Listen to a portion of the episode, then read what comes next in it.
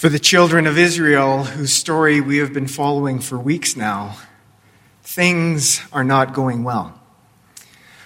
Forty years after Amos's prophetic words and warnings, it's gone from bad to worse.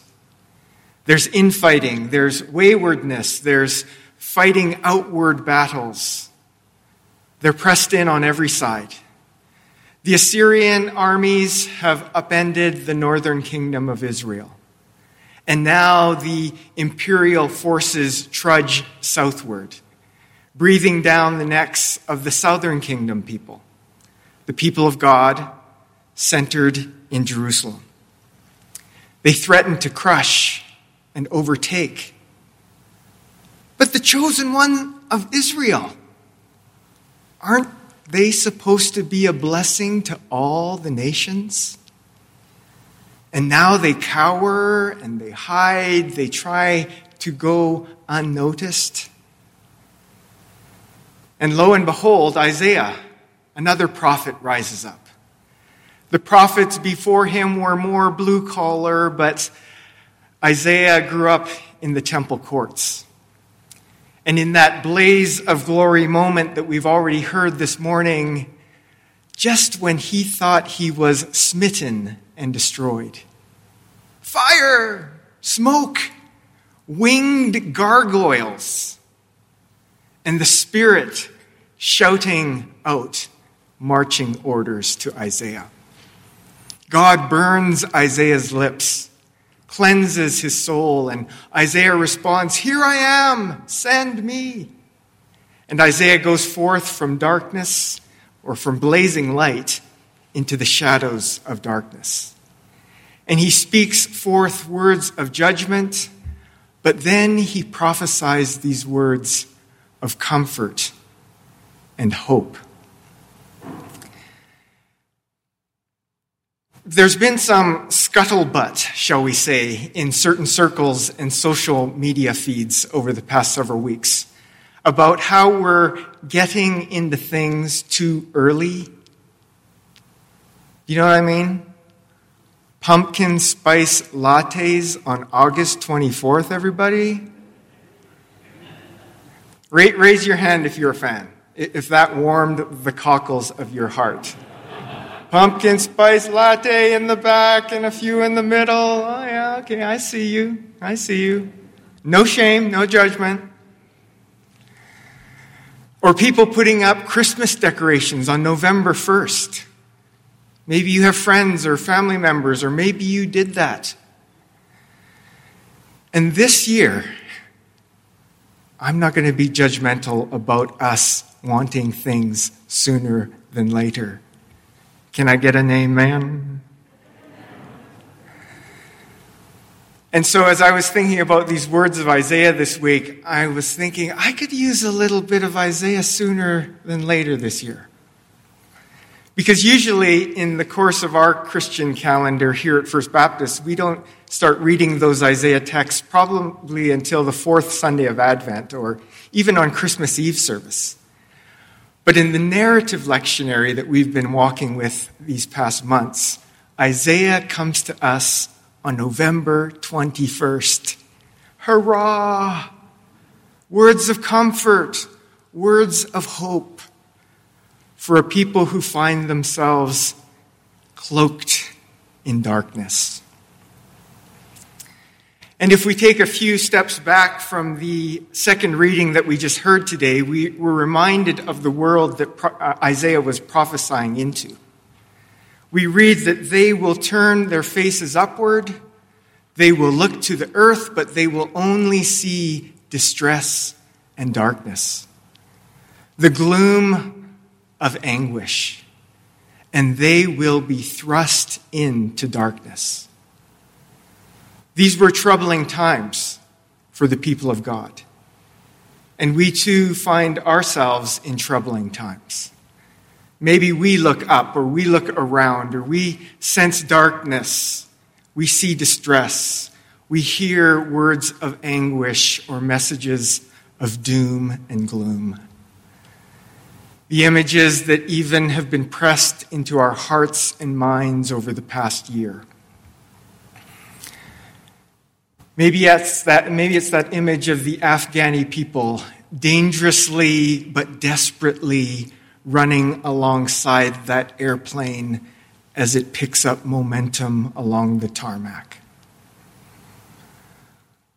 Or that image of George Floyd under the knee of a police officer pleading for mercy. We see hostility in other places. Sometimes we even see it in the grocery store or on our streets. A few weeks ago, there was a group marching outside our church doors en route to the legislative grounds, and I happened to crack open our door, and I heard the amplified loudspeaker voice of someone yelling at this unsuspecting person walking through our church parking lot. You're the problem. People like you, you're the problem. And the angry crowd joined in and hurled disdain and shame on this innocent bystander. I need words of encouragement. I need better images. And I believe Isaiah brings that to us. And maybe we can use these words a bit earlier this year. These promises of comfort, these prophetic words of hope. But, Isaiah says, there will be no gloom for those in anguish. The people who walked in darkness have seen a great light. On them a light has shined. Their joy will multiply. The yoke of their burden, the rod of their oppressor will be broken. And we read and proclaim these promises, and we know that they won't magically make things better in an instant. But the reason we speak of them, the reason we proclaim these words, is that we do believe that these promises, these prophetic words, will reform us and transform our minds, our hearts, our imaginations. Because the troubles of the world wear us down. These troubling times darken our horizons and they cloud our imaginations. Even in these last days of November, it feels like uh, the shadows are conspiring against us, right? The, the sun rises late, the sun sets early, six o'clock feels like midnight. I need Isaiah earlier this year. And one more promise that I want to urge us to carry with us this week as we live out of the Isaiah words and, and prophet, prophetic words is this that, that boots and garments image, the boots of the trampling warrior, and all the garments rolled in blood shall be burned as fuel for the fire. His authority shall grow. There shall be endless peace the Lord will uphold justice and righteousness. The boots, the garments, shall burn as fuel for the fire. The Lord will do this. This is why we need the words of Isaiah or the words of the prophets again and again and again. And we've heard from them over the past couple of weeks. We've heard Elijah, we've heard Amos, now we hear Isaiah we'll soon hear the words of Jeremiah. And I'm going to uh, quote a writer who talks about the prophets and the way that we need the prophets in these days.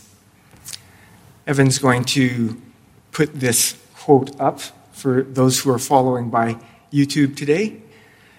The prophets purge our imaginations of this world's assumptions of how life is lived, on what counts in life, over and over again, God, the Holy Spirit, uses the prophets to separate his people from the lies and illusions they have become accustomed to.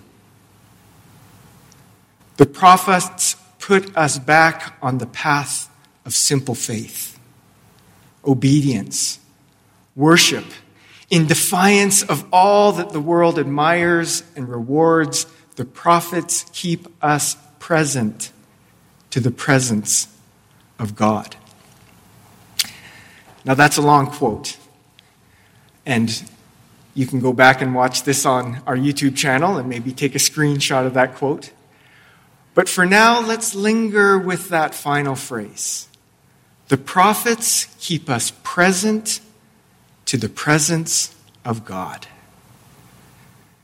For as we practice presence, as we practice posturing ourselves being present to the presence of God, we learn or we sense or maybe we even receive images of comfort and hope from God's Spirit. And so, as we go into another week, what does comfort look and feel like in our lives? Comfort. How is hope playing out in your life, in your actions, in your efforts, in your vocation? Think about stories of comfort and hope this week that you can carry with you. I was reflecting on a hopeful story that has stuck with me over the past couple of weeks. It was shared by a soldier during the CBC broadcast of their Remembrance Day ceremony from Ottawa. This soldier who served two tours of duty, who was ambushed and now a double amputee, talking about serving in Afghanistan. And the interviewer asked him, After 20 years, how do you feel about your time in Afghanistan? Was it wasted time? And his response was, was powerful. It, it stuck with me. He replied, The sacrifice was not in vain. We gave the people time. We gave them 20 years. We gave six as seven year old daughters and sons a chance to become 26 and 27 year old professionals, educated, hopeful, and now connected to the internet and creating a different future. As the Taliban, 20 years later, tries to reassert their control, it won't be as easy as it was.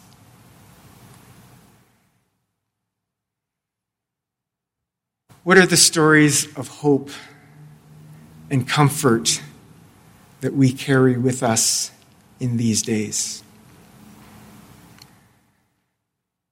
I encourage you to find strength in those stories of hope and comfort and to share them with people around you.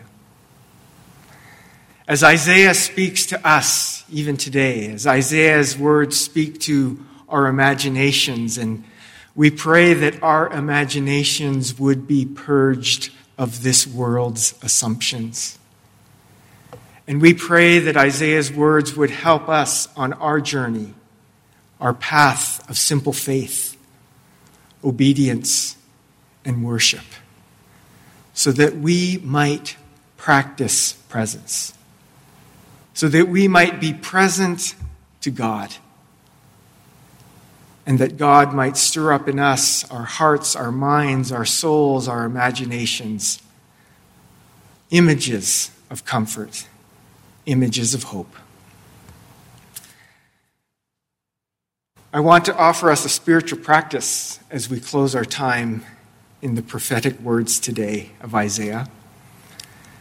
Perhaps you've heard of a breath prayer or a breathing prayer.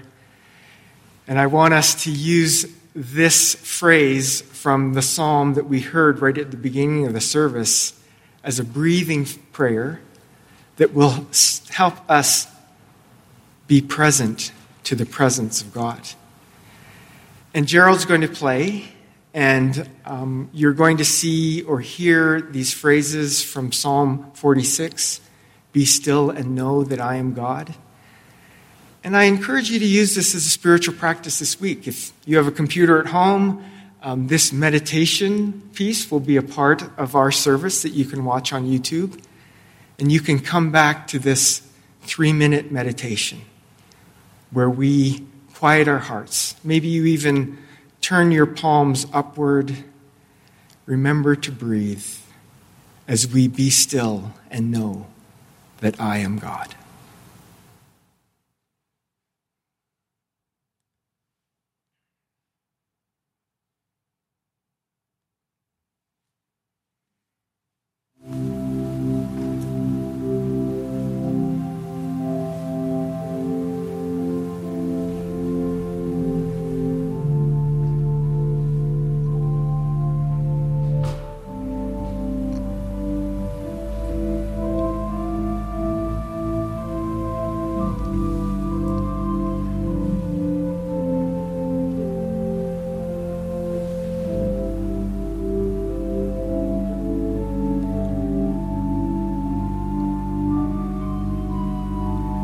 Be still and know that I am God.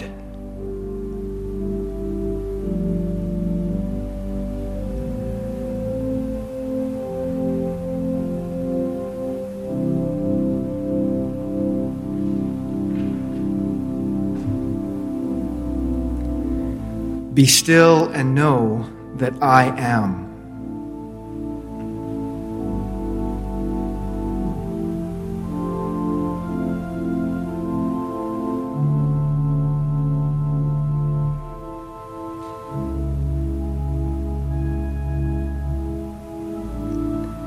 Be still and know.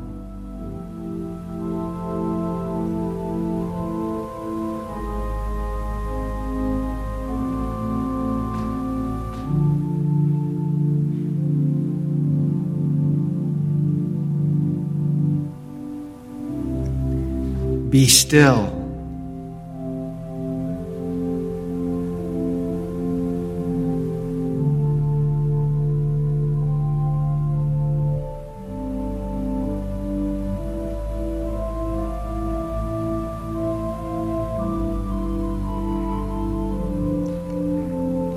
Be